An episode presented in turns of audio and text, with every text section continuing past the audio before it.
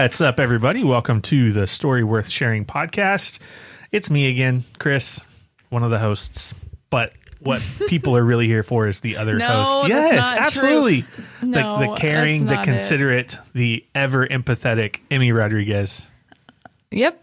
yep. Here I am. here you are. Here you are. Emmy, how are you doing? I'm good. I'm good. For those listening, we are well, we're we're in summer. We are in the summer. Yeah. We're yeah. in the summer.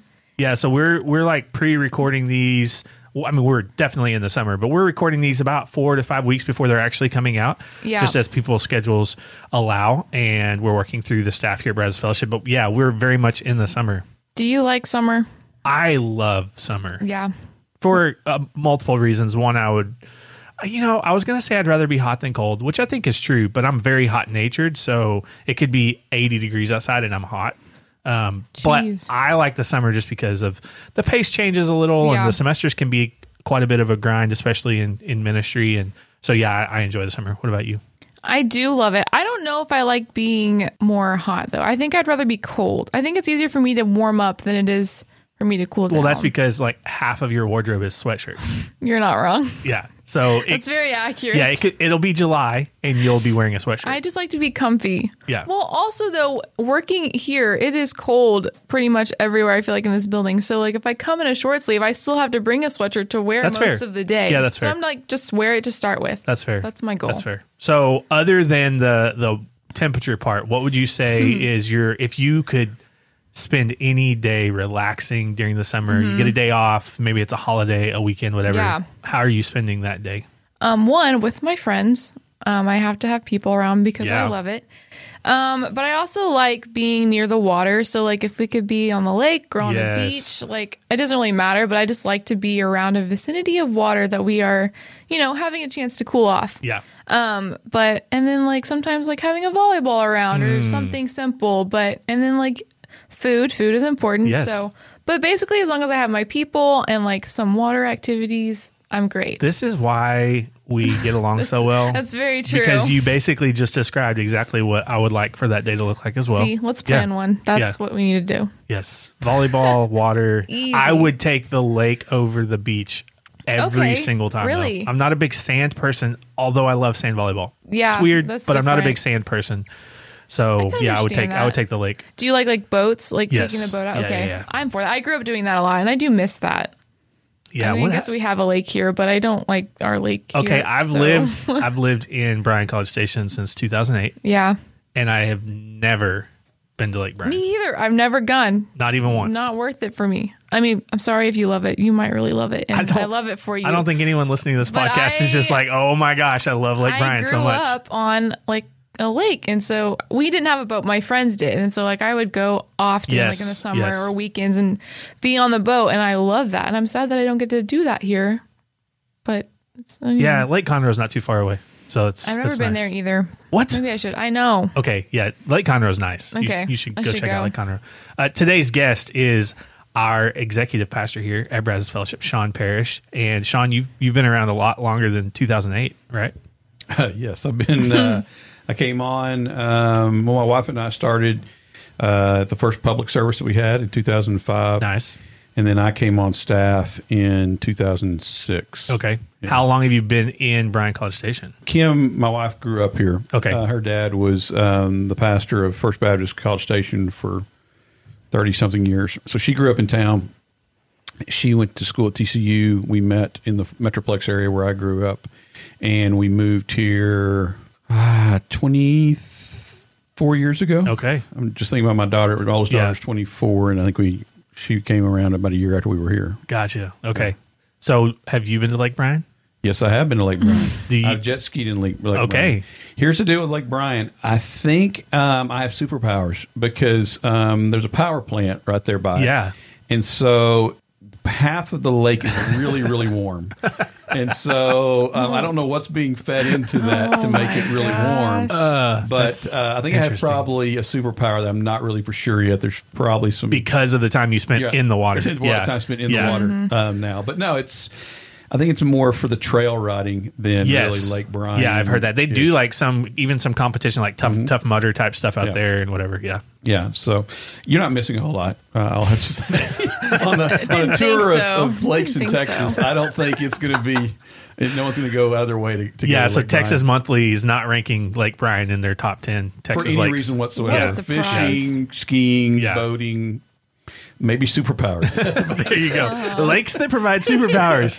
Lake Bryan, top of the Oh, list. it's Yeah. good. Yeah. So That's not okay, well that's good to know. We haven't missed much. That's that's definitely good to know.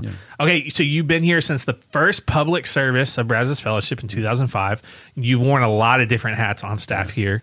Uh, what is your current role? So my current role is I'm the executive pastor, which basically means um, I take care of all the stuff Will doesn't want to do. Yeah. no, that's not true. Um, I- in a lot of ways, um, um, because of the nature of how we do services and the way we put together messages, a lot of time of Will is is is eaten up in that time. And so, for the rest of the ministries to move forward, he really needs somebody that can be a lia- liaison between him and the rest of the staff to help them answer questions they have and um, find solutions to help them do the things they need to do in ministry. And also to be a resource uh, to communicate back to him a lot of times. Hey this is where we're going. This is what's happening in the adult ministry and kids ministry and youth ministry. Um, and so that part of it's there. Also the financial aspect of it um, uh, is an area that I oversee and, and take care of that part of it. So the business end of church. So churches are just like any company or any organization. There's uh, administrative, business, all that kind of stuff. And Leslie Allman helps me out and does a lot of that now. Yeah. Where I used to be more hands on in that, but I'm also in charge of that that yeah. part as well. Yeah, it it's an interesting realization when you come on staff at a church and you realize, man, I, I feel like the word church and business, it's like it feels icky when you use those two words in the same sentence, but that's a very very much a re- mm-hmm. it has to be a reality right? Because you're dealing with people and there are programs and there are things. Like if we want to have an impact if we want to connect with people if we want to help people see their faith and their life work together there is a business aspect of we just have to keep things moving around here. We have to keep the mm-hmm. lights on. And there's just a not just financially but there's a lot of business mm-hmm. aspects to and hr and just relationships and everything else. And so yeah that's always a weird realization especially i get to see that bringing college students on in an intern role or whatever and then get to have that conversation like mm-hmm. two months in and they're like this is not at all what Yeah. I like envisioned when I thought about ministry. I'm like, yeah, welcome, welcome to ministry. That's that's yeah, that's how this goes. So Well, but it's you know you kind of look at it, and even in, in the Old Testament, you see these stories of Moses. Moses was being led by God, but there was just admin stuff that had Yeah. that many people had to be taken care of, and and to take care of people well, there's some systems and programs that have to be put in place, and if you don't, people start feeling it, you know, and so that's what I kind of get to do a, a lot of. So now you didn't go to school to be a an executive pastor. I don't, can you do that? Is there like an executive I pastor don't degree somewhere? Maybe. I don't know if you can go to seminary and get an executive pastor degree. But I, th- uh, I think you can get probably a business degree Yeah. in in church business. Maybe, I yeah, guess. I don't yeah. know. I guess, I guess maybe. Yeah. But you didn't go to school to be an executive pastor, and you have transitioned through a lot of different roles here at the church to become executive pastor. But what are some of the moments when you just look back on your story, your faith journey, like in even encountering God for the first time? You talked about how Kim's dad was a pastor, but it, just encountering God for the first time what are some of those moments that led up to all of a sudden you look up in 2021 and you're like, man, I'm an executive pastor and this, you know, this person that's in this role of really helping a lot of ministry happen. How, what are some of those moments that got you to this place? Yeah. Um, well, you know, I grew up in a in a, in a family that believed uh, in the Lord, and you know that kind of helped me have a foundation moving um, through junior high and high school, and and, and into college. And um, and if I'm really honest, um, pursuing God in my relationship was not the highest of my priorities um, Yeah. through college and through a lot of my ear- early um, 20s. Uh, but then I got married, and, and it was important to Kim. It was important to me, uh, even though I wasn't pursuing it. I, I felt like I always had a relationship with God. I just wasn't actively growing it in Right. the way that I Yeah. needed to be. Um, but um, it took me a little while to get through school, um, and um, I became uh, a teacher and a coach is what I was trained to do, and was doing that and, and loved it, and thought I'd do it forever. And I was teaching a, a, class called Teen Leadership, and it's a leadership course that's an elective that kids can take, and really helps them kind of think through some things. and And I was doing a lesson on where we spend our time tells us what we really value. Hmm. And so in coaching, I would it was nothing for me during a football season to put in hundred hours a week. Yeah. And I was making the example to the kids. Okay, we tell our you tell your parents you are the most important people in my life but yet how much time are you actually setting aside to right. be with your parents? Right. Yeah. And the same, all of a sudden, God hit me in that moment with like, how much time are you setting aside for your wow, family? That's good. And so, in that, God really started speaking to me in that time and really preparing my heart for maybe there was going to be something different other than what I thought the journey I was going to go on. I thought I was going to go and become a head coach and, and kind of move that route. And, and through the course of time, and then Kim and I were um, her dad retired at that time, and we were kind of looking for a new church. It was kind of hard for her to stay there. It wasn't because it was bad. It was yeah. just it's hard whenever there's people are excited about the new coming mm-hmm. in. Nothing wrong with it. She was too, but to, and so we were kind of looking around and and really kind of getting under the wing out from under the wings of, of parent faith and mm-hmm. our own faith. Yeah. And we were looking for a place, and, and Kim found a flyer for uh, Brazos Fellowship.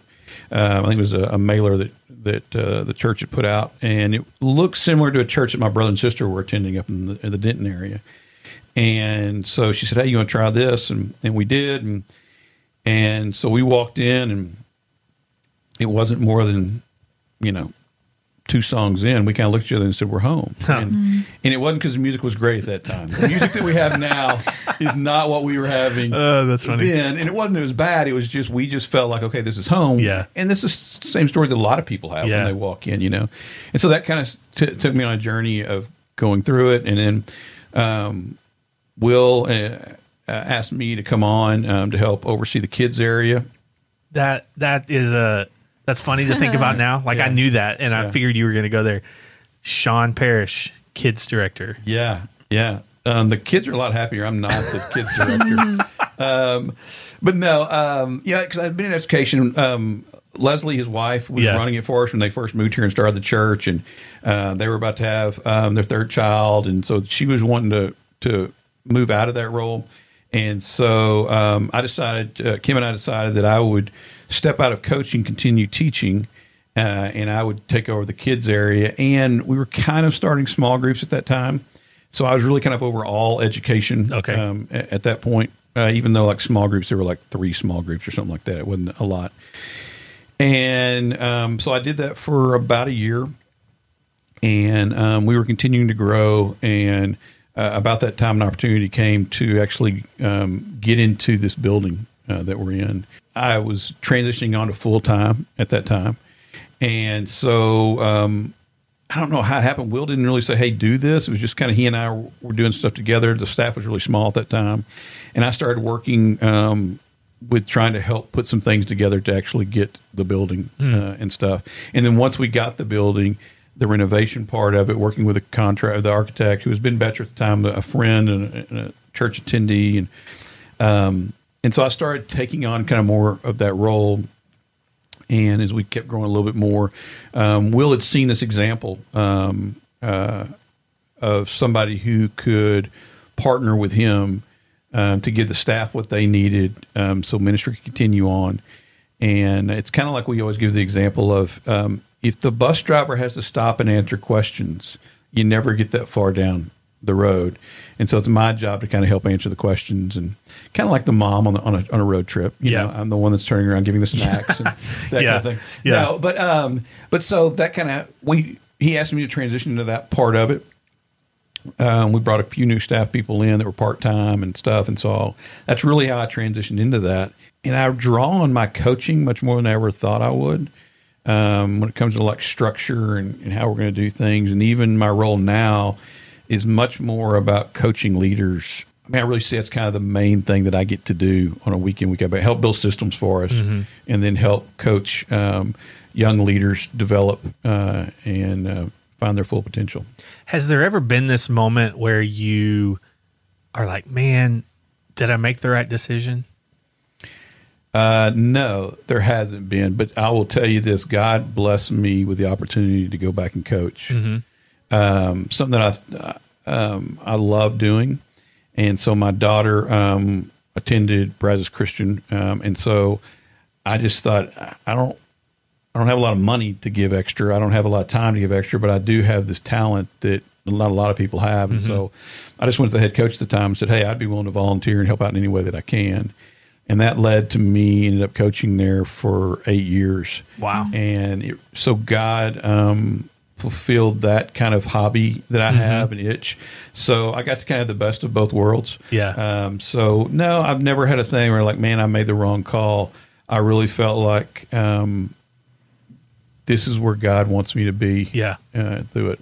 Yeah, I've heard it said often like go into ministry if you can't see yourself doing anything else. Yeah. Right? It's like Yeah. you should not go into ministry if mm-hmm. there's an out. No. If there's any Yeah. other option, go do that thing, right? Because ministry is mm-hmm. so hard. Yeah. But I, I think that it's super interesting, like so often. And I think that this is one of the things I have found really interesting. And I mean, I think you would concur as we've had these conversations with our staff. Like I, I've known not, we're not classically trained, right? Mm-hmm. Mm-hmm. Not a lot of seminary degrees on this staff or whatever. But it's so cool to hear these stories about people who it's like, this didn't even make sense ultimately of what their plan was or what their, their trajectory was. But then when you hear about what God has done and what He's done in their heart, what they've learned, how He's brought them to this place, it's like, oh, that makes total sense. Uh, and it's just cool to see how God orchestrates and works these things together and brings us to this moment when maybe along the journey we didn't see where He was leading Yeah. or what it was going to look like. So, Yeah, I think that is. Um, I think that's a big lesson that I've learned in this is that I've always had destinations in mind. A lot of times I get to those destinations, but it's not how I ever would have gone about doing it. And it's really the journey that's much more important than actually where where we end up. Yeah. a lot of things. yeah, so good. I think one of the my favorite things is when you look back on your story and then you look at where you are today is thinking about the people that were involved in that process. And so, who are some of the key people that God's used to walk with you that have been a big impact on your story? Yeah, um, there's a lot, but um, I'd say Well, um, when when you get as old as you are, Exactly. you've interacted with a lot of people, a people. lot of Yeah. people, and uh, Dang. you know, and I yes, mean, he is my boss. wisdom wisdom has a price to pay and some people haven't It's paid that price yet you know so like me, who talk about my boss being old. no um, when i got into coaching um, uh, you know there's some people in my younger years but there was a guy by the name of he was my head coach named marty criswell and um, a strong believer and he really showed me that um, how to live out my faith in a secular environment and um, I mean, he loved me well through some really hard times.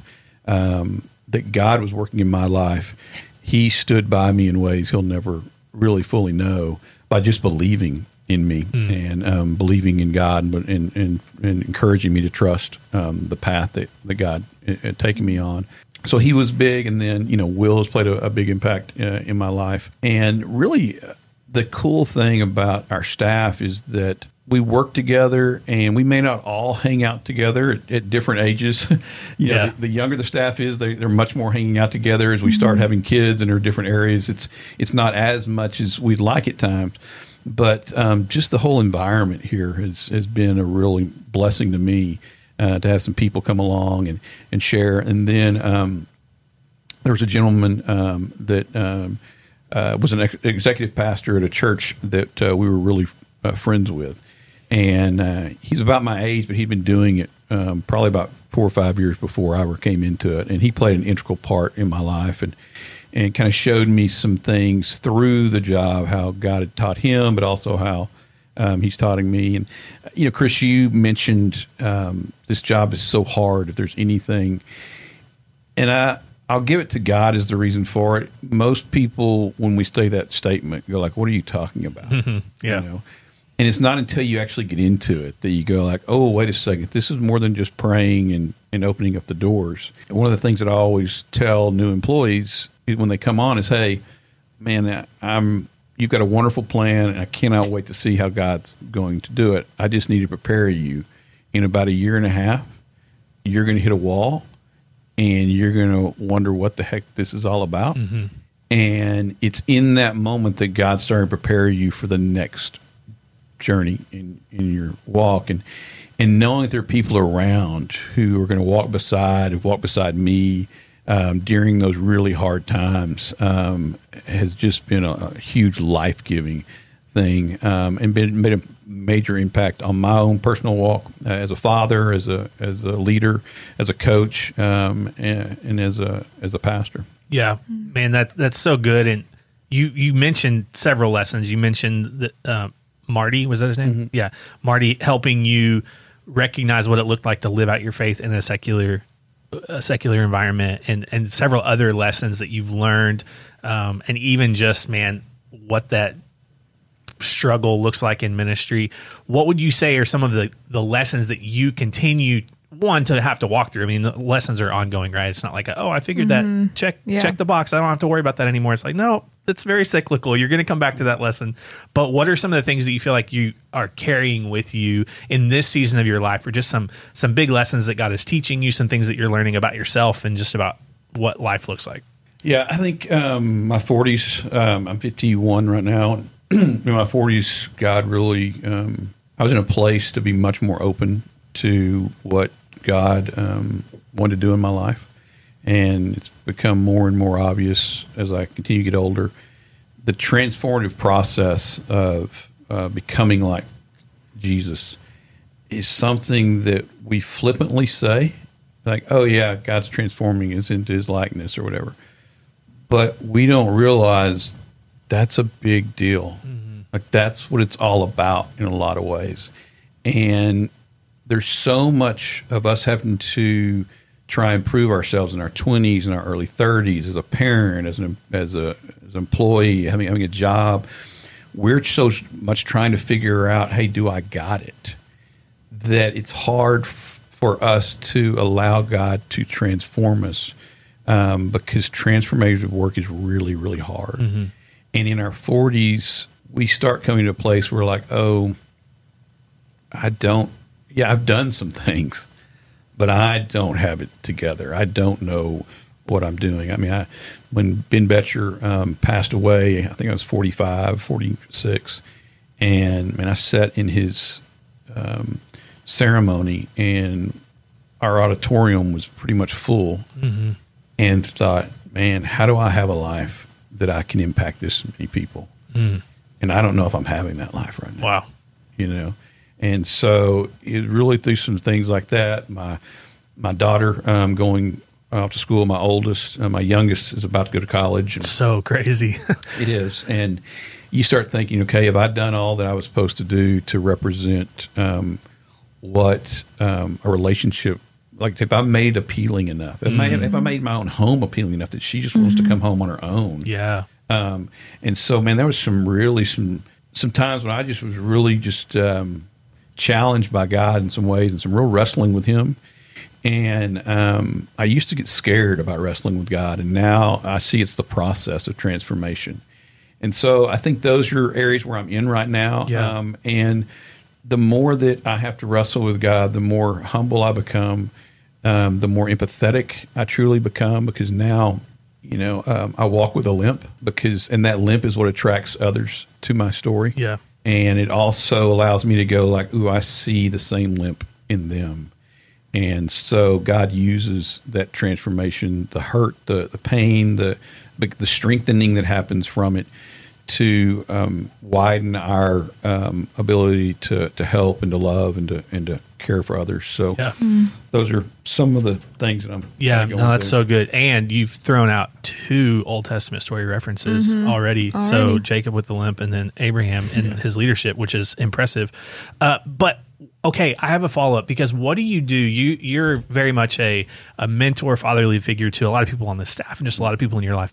What do you do when you ask that question have i done enough um, to create the home that my daughter wants to come back to? Have i done enough to show them what a personal relationship with jesus looks like? What do you do when you come to this place where you're like i'm not sure the answer is yes? Like and not let that just be this really debilitating defeating thing but let it not just encourage you to be better because whatever that's but that ultimately that's not the point. What do you do in those moments? Because i've had some conversations with you and i know especially as your oldest was preparing to leave the house there was a lot of that struggle and you and, and will went through the same thing kind of at the same time. It was like what does this look like? Have we done what we were supposed to do? What do you do when you feel like the answer is no but it's out of your control? Uh, a lot of brokenness. um, yeah, I think whether I had or whether I hadn't, my daughter would say that I had. Um, I at that moment didn't know, yeah and I think um, uh, there's a flood of poor decisions that you make. No parent is going to be perfect. Um, no disciple is going to be perfect. No, um, and um, I think that God really used that time to break me down, and it was a tough year. I mean, it was it was probably one of my toughest years, um, but it was also a year that um, God showed me a lot of things and taught me a lot of things because I was broken to a place where a lot of my things that we used to use to defend ourselves, that armor, all of a sudden started being broken down, and I felt very vulnerable. So God really used that, and I think that's how He used all of us. I think that's if there was any way that God could could transform us without pain, He would. But but since He gives us free will, pain all of a sudden is this avenue that we gets our attention. that's good And in that pain process, we can either become bitter or we can let it transform us. And I've learned that if I can let it transform me, then um, there's so much more out on the other side of it. And it's um, it's one of those deals where I go like, I would never um, on my most greatest struggles, I wouldn't wish those days on my worst enemy. Hmm. But I also know that if I wouldn't have had those struggles, I wouldn't have the relationship that I Yeah. have with Yeah. God right So now good. because He showed up in ways I could have never imagined. He was my strength. He was my rock, and I had these really intimate times. And I can even in the moment think, God, why do you keep me in this place? Like, haven't I learned the lesson? Yeah. Haven't I done the thing? And and he, it wasn't audible, but the sense that came across to me is like, why would I want to leave this? Mm. Do you know that you're? We have some of the best conversations we've ever had. Do you know that you come and you're not in a hurry to leave my my presence? Like I love the Yeah. Sean that you are right now. Yeah. Now he's loving enough that he doesn't leave me there. That's good. But mm-hmm. in that, like, he's getting everything that we want, and we're getting everything we need. We're completely dependent on him Yeah, at the that's time. But yet, whenever I don't have pain, it's human nature not to become as dependent as that we are, and we get distracted by other things. And then pain has come back in our life to actually be away. And then you start beating yourself up like, why do I have to have pain to have the relationship Yeah. that I have Yeah. without it? So That's good. That's good. Oftentimes with our staff, you will share some of the things you're doing to help you grow, whether it's a podcast or a book you're reading, um, which is super great because I think that encourages us a lot. Things that we call private disciplines. So, what are those things, or what are some of those things that have been a part of your story and things that even you're finding to enjoy doing more now? I've kind of gone through the gamut. Is how I've kind of grown in some things. Um, I've gone where I've listened to a lot of different pastors and their podcasts and stuff. I've, uh, I'm the process of reading a lot of theological books right now that have been really beneficial to me. But really, the consistent thing is just being in the Word, and that's taking a lot of different turns. Um, and I find that once I start getting like I get a formula down, I can only stay there for so long before it's like, okay, I'm just going through the motions. I'm not really getting anything out Yeah. of it. So I've done everything from being on a reading plan to reading through um, the Bible in a year to um, reading through and having a commentary or something like that that can help me go through it. I'm not a huge journaler, not because I don't believe in it, because I'm dyslexic. Writing gets in the way of my thoughts Yeah. and so it's not as beneficial for me and then i and then because i don't spell well i'll go back a month later and like what did i even mean there? Like it made total sense. So what i'm saying is i um, will um, really um, has found a lot and i know a lot of you chris i think have, have really found some really benefits in journaling and i think journaling is wonderful. It um, it's been something that hasn't been easy for me. But what I'm doing right now, it's actually really simple. I, I pick a, uh, and I've probably been doing this for about a year and a half now. I pick a, um, a book that I feel like God's called me into right now. I'm in Isaiah, which is hard. I like that pause. It's and like, I'm- what word did best describes Isaiah? I'm in the first part of Isaiah. The back half of Isaiah gets a lot more um, uplifting, but man, the first half it's just a lot of destruction and and and God warning about what's going to happen. And but um, I take a chapter of that, I read it, kind of um, pray about it a little bit, and then um, Tim Keller has a book um, on the Psalms, uh, or is it Proverbs? It's Proverbs, and um, he they don't go in order. They're just kind of uh, themed around a different um, thing. And I'll read a little bit of that little devotional right there, and then um, and then in my prayer time, um, uh, I uh, try and really visualize just spending time with God, um, being in His presence, um, and uh, either praying through the Lord's Prayer or um, praying through a couple of different verses that I've memorized. And then um, each day I have um, a group of people that I pray for. So on Monday, it's my family. On Tuesday, it's the six, and that's the six that I think will be my pallbearers. And I pray, okay, what what am I living a life for them that's uh, worthy of them honoring me in that way? And then I pray for my extended family on Wednesday. Um, on Thursday, there's some individuals that I mentor outside the staff that I pray for. And then on Fridays and Saturdays, I pray for each of the staff members um, in groups throughout those days. And so that's kind of my rhythm that I've come to do. But prayer, being in His Word, um, and uh, and then also just being in community with people that I can kind of talk to are kind of in my foundational things. I love that you said, you know, you look up sometimes and you're like, man, this is just kind of going through the motions, kind of stale. It's so important. We've talked about this on this podcast a lot, like different tools for different seasons. And I think sometimes, especially when you look at, oh, of course you're going to say that you're the executive pastor of a church and you think the most important thing is spending time with God. Who would have figured, you know, like, of course.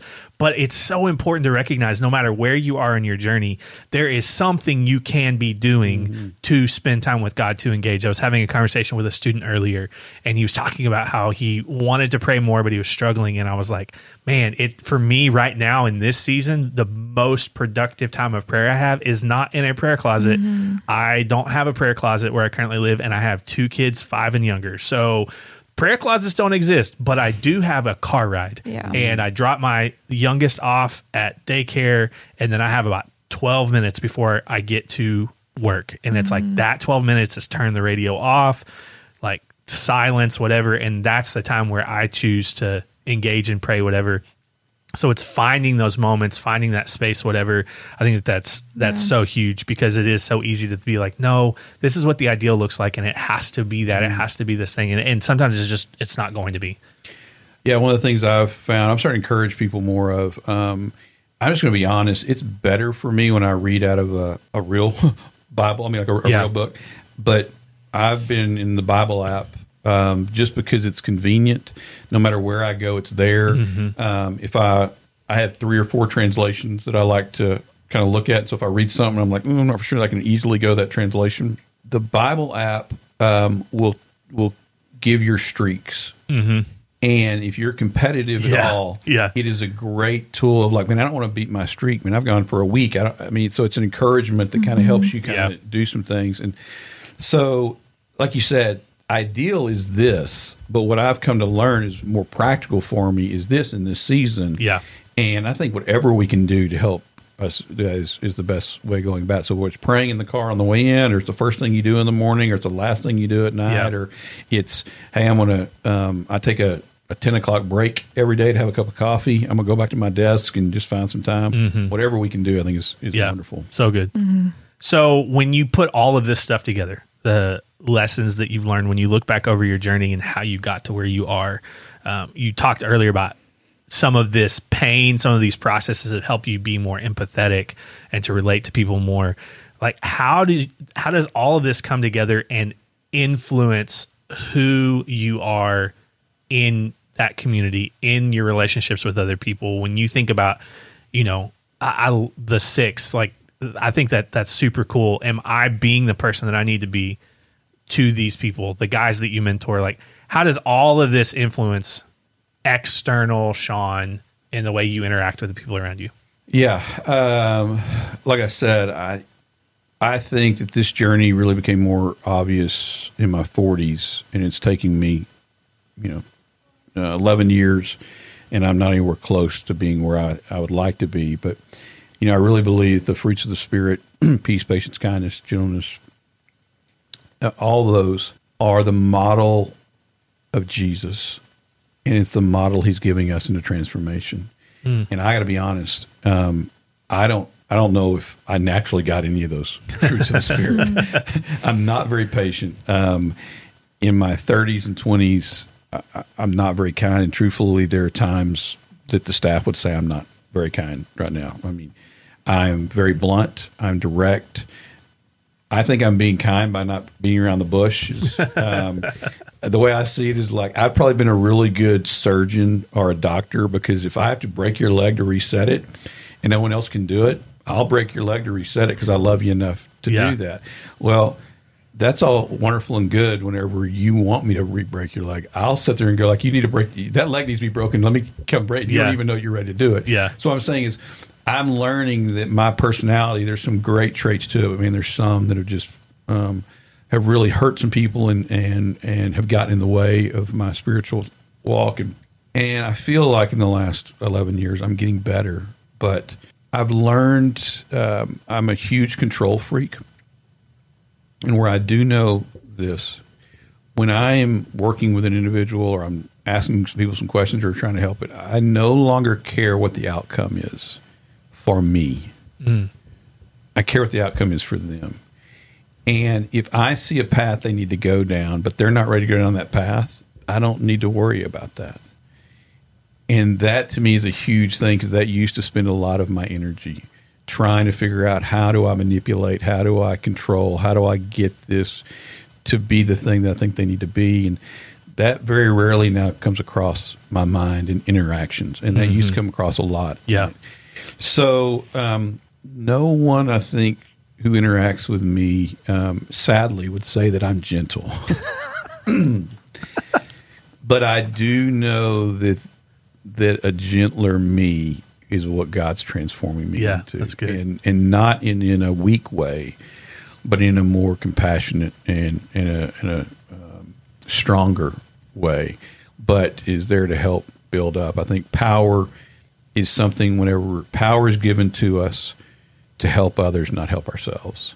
And I think we as society um, would do a lot better if those of us who have any power whatsoever, we become more like Christ when we use that. You know, God used his, Jesus uses power to heal. He uses power to encourage. He uses power to lift people up. He even used his power to challenge people in a loving way. But it was never, he never uses power for himself. Yeah. And I think, man, if we can become uh, more like him, then we can use the gift that we're given, the power that we've been given, to make it more other focused than us focused. Then we're on to something, and we're moving in a way that we can really, God can really use us to to pour into others. Yeah, that's awesome, man. I, one of the most impactful statements you've ever made to me. I was having a conversation with you about a different, difficult leadership uh, situation, and you said, "Chris, you have to come to this place where you move past wanting what you think is best for them and actually wanting what is best for them." And th- like that was so transformative for me because I often think my plan for you is the best plan for you, but that's not always the case. And so it's like, no, I just want what's actually best for you, not what I think is best for you. And you have have lived that out and exemplified that. And man, I'm I'm super grateful to be able to sit under your leadership and be on staff with you and and get to see how honest you are about recognizing that you don't always have it all together and mm-hmm. that you don't always get it right. But that's one of the things that I love the most about you because we are very similar in a lot of ways and we have a lot of similar personalities. And so it's almost like I have a leg up because you've already walked some of these paths. And certainly I have to learn some of these lessons on my own. But a lot of times you've been able to pull me aside and be like, hey, I know where this leads. Mm. I've been down this road here's a lesson that I think might be helpful for you. And so often it's like, oh my gosh, I'm glad I did not run into oncoming traffic uh, to learn that lesson. And Sean did it for me. So thanks.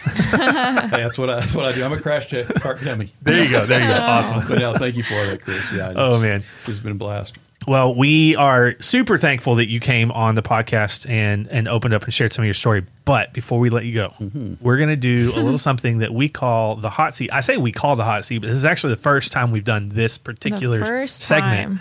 So you you are a crash test dummy for the hot seat. Bring it on. Bring Okay, it so what's going to happen is Emmy's going to just read. I think there's ten basically questions, statements, ideas, whatever, and just kind of the first thing that comes to mind when you hear each of these things is going to be your answer. So, All right. okay, My tush is heating up as we go. Oh, yes, here we go. here we go. The first one. What would you do if you won the lottery? Buy a um, beach house in um, uh, on 30A in Florida. Okay. There You've you been go. there often? Uh, every year for the last 22 years. Love it. See, he knew. Yep, I love yep. it. Okay. What was your favorite game as a child? Um. Okay, I liked it. This really wasn't a game, but I loved Army Men, and I would set them up in my garage and take pennies and shoot them across. And so that's how you'd have wars and my so with your buddies. So I could set those up for hours and then and then Nice. I Yeah. love it. that's great. what food do you crave most often?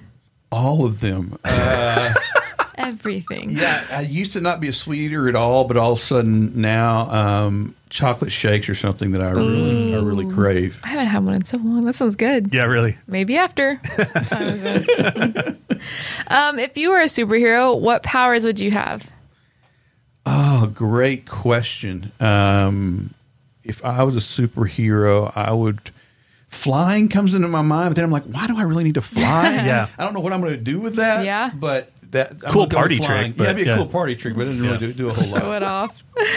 Uh, who would you call to bail you out of jail? Who would I call to bail me out of jail? Um, my wife, but man, it would really be.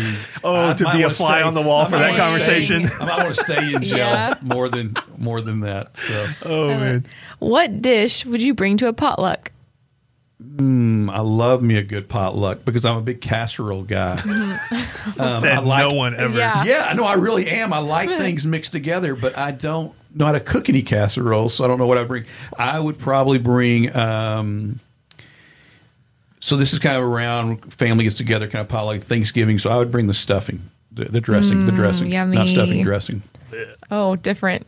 Different. They oh, are Chris different. said no. They are I don't. different. Yeah, I don't prefer either one. Okay, mm. good to know.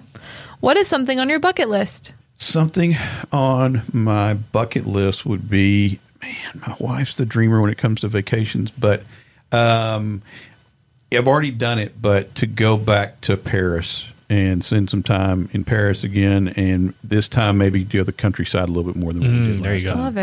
Yeah. Yeah. Tell us about your worst job. Oh, I've had some really bad jobs. um, okay, so I worked for a bricklayer for um, a week, and Oh uh, it was a buddy of mine's uncle um, in college, and it got I paid got paid really well at the time. But I was just I just mixed and and moved bricks around. But man, I got cussed at from the time I showed up until the time I left and it was about a 12 hour a day job and all i did was mix mud and throw bricks up to guys and carry bricks all over the place and i just realized after about the 999 cussing for not knowing that i was supposed to know how to do something uh, maybe there's something else sean can do with his summer instead of this no matter how much money it's worth Oh, that's so good. Okay, what three words would you use to describe yourself?